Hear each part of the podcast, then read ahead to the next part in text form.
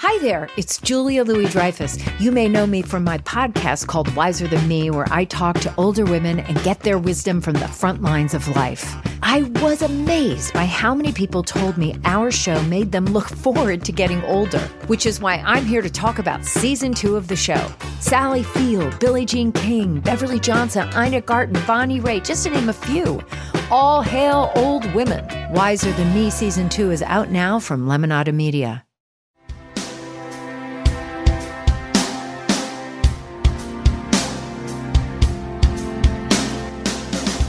For the better part of the last decade, science fiction finally evolved from a niche genre into a mainstream staple. And while many people are familiar with the so called fathers and grandfathers of genre, the women who have been instrumental in creating and shaping the nerdverse have largely gone unrecognized until today. I'm Preeti Chhibber, and this is Sci Fi Wire Fangirls Forgotten Women of Genre, a podcast where we tell the stories of the women who helped some of the most famous fantasy worlds become a reality.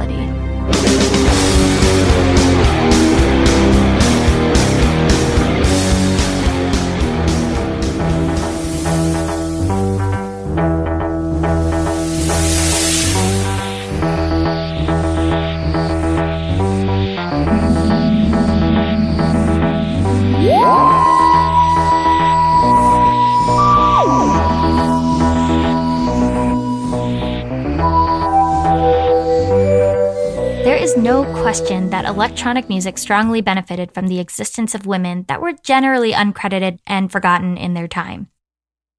This is a problem that plagues women across all fields, but perhaps nowhere so glaringly as the realm of electronic music, in which many of the early advancements of the form were imagined and executed by women artists. Delia Derbyshire is one of the most intriguing figures in the history of avant garde music, and oh, right, she low key wrote the iconic theme song of the Doctor Who original series. A technological mastermind and troubled perfectionist wrapped as one, she changed music history by innovating TV background music and helped foster a sense of true weirdness for BBC television of the 60s and 70s. With electronic music, Derbyshire created a sense of subversion that hid in plain sight. Yet, you guessed it, nobody gave Derbyshire even 5% of her due, and so she led a pretty troubled life. Born just before World War II, suffering from alcoholism and dark bouts with depression in her later life, she was a woman of much secret pain and inner conflict. She's also one of the most important composers of the 20th century and a total badass. Even at school, I had this great interest in sound, the theory of sound. You know, the waves, the waves, the waves. When asked what inspired her offbeat ideas, Derbyshire would often reflect back on the sights and sounds of a traumatic childhood.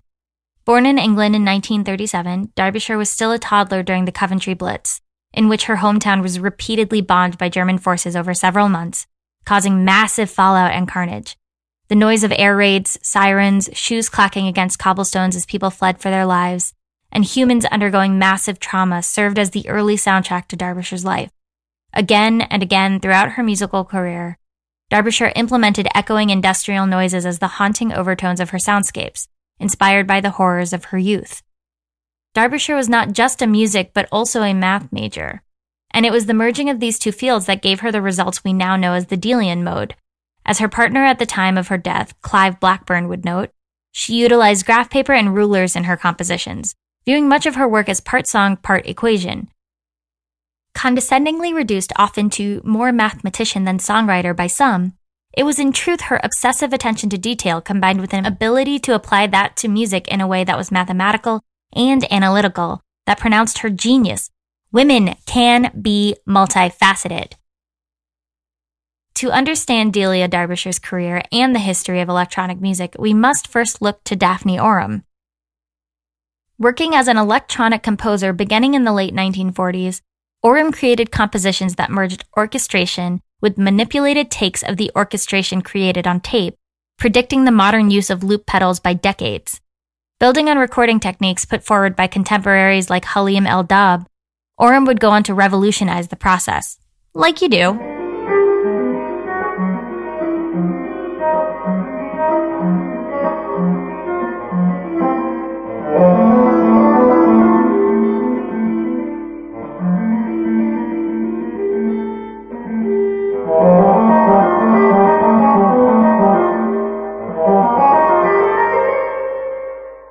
Was a major driving force behind the development of the BBC's radiophonic workshop that would later employ Derbyshire. Rejected across the board by higher ups as well as fellow sound engineers due to her gender and her challenging ideas on how to create compelling electronic music, Oram would sneak into the BBC studios late at night to record and experiment with sound. When the workshop was finally given space, Oram quickly ended up leaving the organization due to the stifling presence of men that used her ideas and refused to give credit or even basic creative freedom to Oram. Although she went on to found Oramics, which in turn became the basis of much of our understanding of recording electronic sound, Oram was likewise underappreciated in her time. Still, her influence on the direction of electronic music and thus the trajectory of Derbyshire's career remains unquestionable. Say what you will, Oram paid it forward. The technology available lent itself to Derbyshire's obsessive nature. Today, electronic music is created almost entirely via computers, and it has slowly caught up to being capable of duplicating Derbyshire's process with significantly less effort. But in the early 70s, Derbyshire was working in tape. While multi-tracking these days is as easy as the click of a button, in Derbyshire's time it was a complicated and meticulous process that required layering strips of perfectly timed tape over other strips of tape to create a soundscape. Each sound would have its own strip.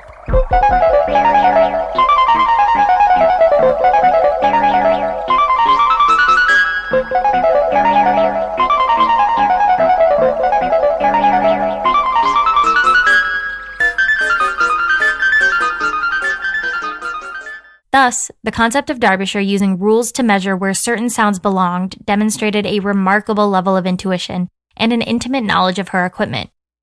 In a time where a single mistake could cost hours or even days of work, Derbyshire created a seemingly flawless archive of ambient sounds over decades using perhaps one of the most complicated methodologies of all time. I spill coffee on myself multiple times a day while using the exact same coffee maker that I always use, so color me impressed. Another important aspect to her work perhaps owes something to Oram, who believed that microphones themselves were instruments of mind blowing potential. In today's world, as a great deal of music is created via the use of samples, Oram's interest in the analog development of such a practice reads back as almost precognitive. After Oram had left the BBC studios due to no longer having a single damn left to give, Derbyshire took that theory further by recording a great deal of noises, ranging from sticks on tin cans to noises created by half empty wine bottles alongside truly random tones. For example, the aforementioned sirens, people's voices, the sounds of cars, and countless other things. Seldom using acoustic instruments at all, microphones and tape machines became her tool of choice. Here's Derbyshire herself speaking in The Delian Mode, a documentary short made by Kara Blake in 2009. I was told in no uncertain terms that the BBC does not employ composers. And so it was only by gradually sort of infiltrating the system that I, I managed to do this music. Uh, I, I think you'd call that music, wouldn't you? It was during her time at the BBC that Derbyshire discovered an unused written score by the composer Ron Grainer, who himself enjoyed a long career scoring films, including the utterly bonkers The Omega Man. When Derbyshire presented her adaptation of his work, he didn't recognize it as his own, and he was extremely impressed. To his credit, Grainer made a case on Derbyshire's behalf to have her work credited, but the studio claimed that it would violate their policy of not crediting workshop members and letting the pieces stand alone as mysterious artifacts. Their specific motivations for this are difficult to say, but it certainly saved them a lot of money in royalties. Derbyshire was not to be credited for her contributions on the Doctor Who soundtrack within her lifetime, despite her work. The BBC changed their rules later, but they wouldn't change them retrospectively. If they had, then, you know, she'd have got a lot of money from the Doctor Who thing, which she got nothing from. Though she generally produced her work alone, there is something to be said of Derbyshire's many collaborations. While still at the BBC, she also did some work at the Kaleidophon studio with future collaborator and conceptual noise artist David Vorhaus, who would go on to create the project White Noise. There, an Electric Storm album prominently featured the work of Derbyshire. The album, like much of Derbyshire's solo work, was not well received in its time, but has gone on to achieve cult status.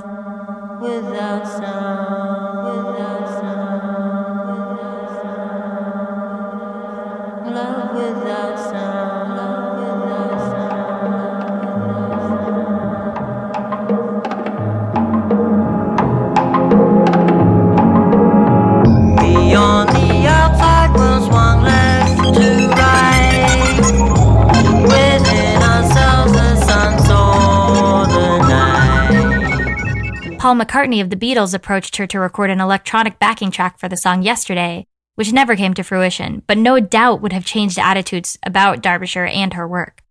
She briefly formed a collective called Unit Delta Plus that successfully did put together an early performance of avant garde electronic music, but they ultimately disbanded. Besides that, she briefly teamed up with Anthony Newley for a single, but as he moved from England to the United States, another project didn't happen. She worked for Electrophon briefly and collaborated with Yoko Ono on the score for a short film that seems to have been lost to time. Regardless of her accomplishments, depression about her career prospects and a series of personal disappointments caused the perfectionist Derbyshire a great deal of pain and led her to first leave the BBC, then the industry at large. Though she contributed much to the sound of British television and film of the late 60s and early 70s, it was perhaps more than she herself realized as artistic success failed to manifest for her. She did pieces of music for other sci fi shows, Time Slip and The Tomorrow People, as well as working on the soundtrack for 70s horror camp classic The Legend of Hell House. In 1975, she stopped producing music, but subsequently left behind hundreds of pages of unpublished work that remain unavailable due to complications of copyright. Not great. She wasn't very good at deadlines. She was an absolute perfectionist. And even if it sounded fine to everybody else, she would still want to re record it and re record it till she thought it was right. As with many women of her generation, Derbyshire wasn't given much opportunity to fully discuss the blatant and startling levels of sexism that were directed at her as a female audio engineer in the 1970s. But even with that in mind, historians are well aware of the many ways in which her career was stymied and thwarted repeatedly throughout her life by an inability to recognize her as a valuable artist due to her gender as well as the peculiar nature of her music. When she expressed a strong interest in recording and composition after going to school for just that, it was suggested to her that she instead consider working as a salesperson or a receptionist for the companies that refused to hire in that capacity. Decca Records flat out admitted that they would not consider a woman for engineer work. When she was hired at the BBC, it was in many ways a godsend, but it likewise limited her career in failing to credit her for her significant contributions to the success of the studio. So that sucks. Clive Blackburn, Derbyshire's partner for the last two decades of her life, has observed in interviews that she continued to make music privately for her entire lifetime, regardless of her painful disillusionment with the industry that had essentially used her greatest achievements to its benefit and then disregarded her. She worked various positions throughout the rest of her life after leaving the BBC, including an art gallery and a bookstore. She passed away at the age of 64.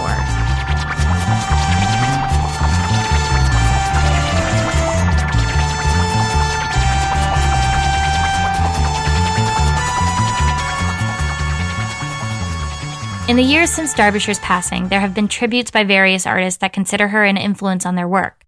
She has appeared as a character in a radio play, as well as a docudrama that aired somewhat ironically on the BBC. Her work is the subject of Kara Blake's The Delian Mode. As recently as 2017, she was posthumously granted an honorary PhD by Coventry University. Meanwhile, Derbyshire's connection with Doctor Who and its legacy will remain complicated. Her status as co-writer as one of the longest running and best known theme songs of all time was seldom recognized even in passing during her lifetime. And so regardless of her genius, much of her career reads back as a wasted opportunity. She was finally listed as the co-writer of the theme song in 2013's The Day of the Doctor, some five decades after the original premiere of the series.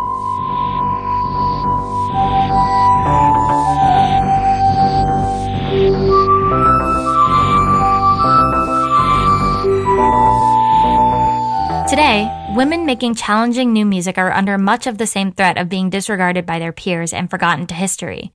While men are held up as the gold standard, the women that have created many of the most groundbreaking works in the field are reduced to mere footnotes.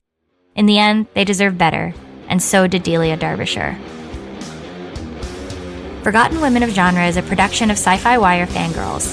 Today's episode was written by Sarah Century and read by Preeti Chhibber and produced by Cher Martinetti. You can find the script of this episode and so much more at sci-fi fangirls.com. Follow us on Twitter and Instagram at sci-fi fangirls.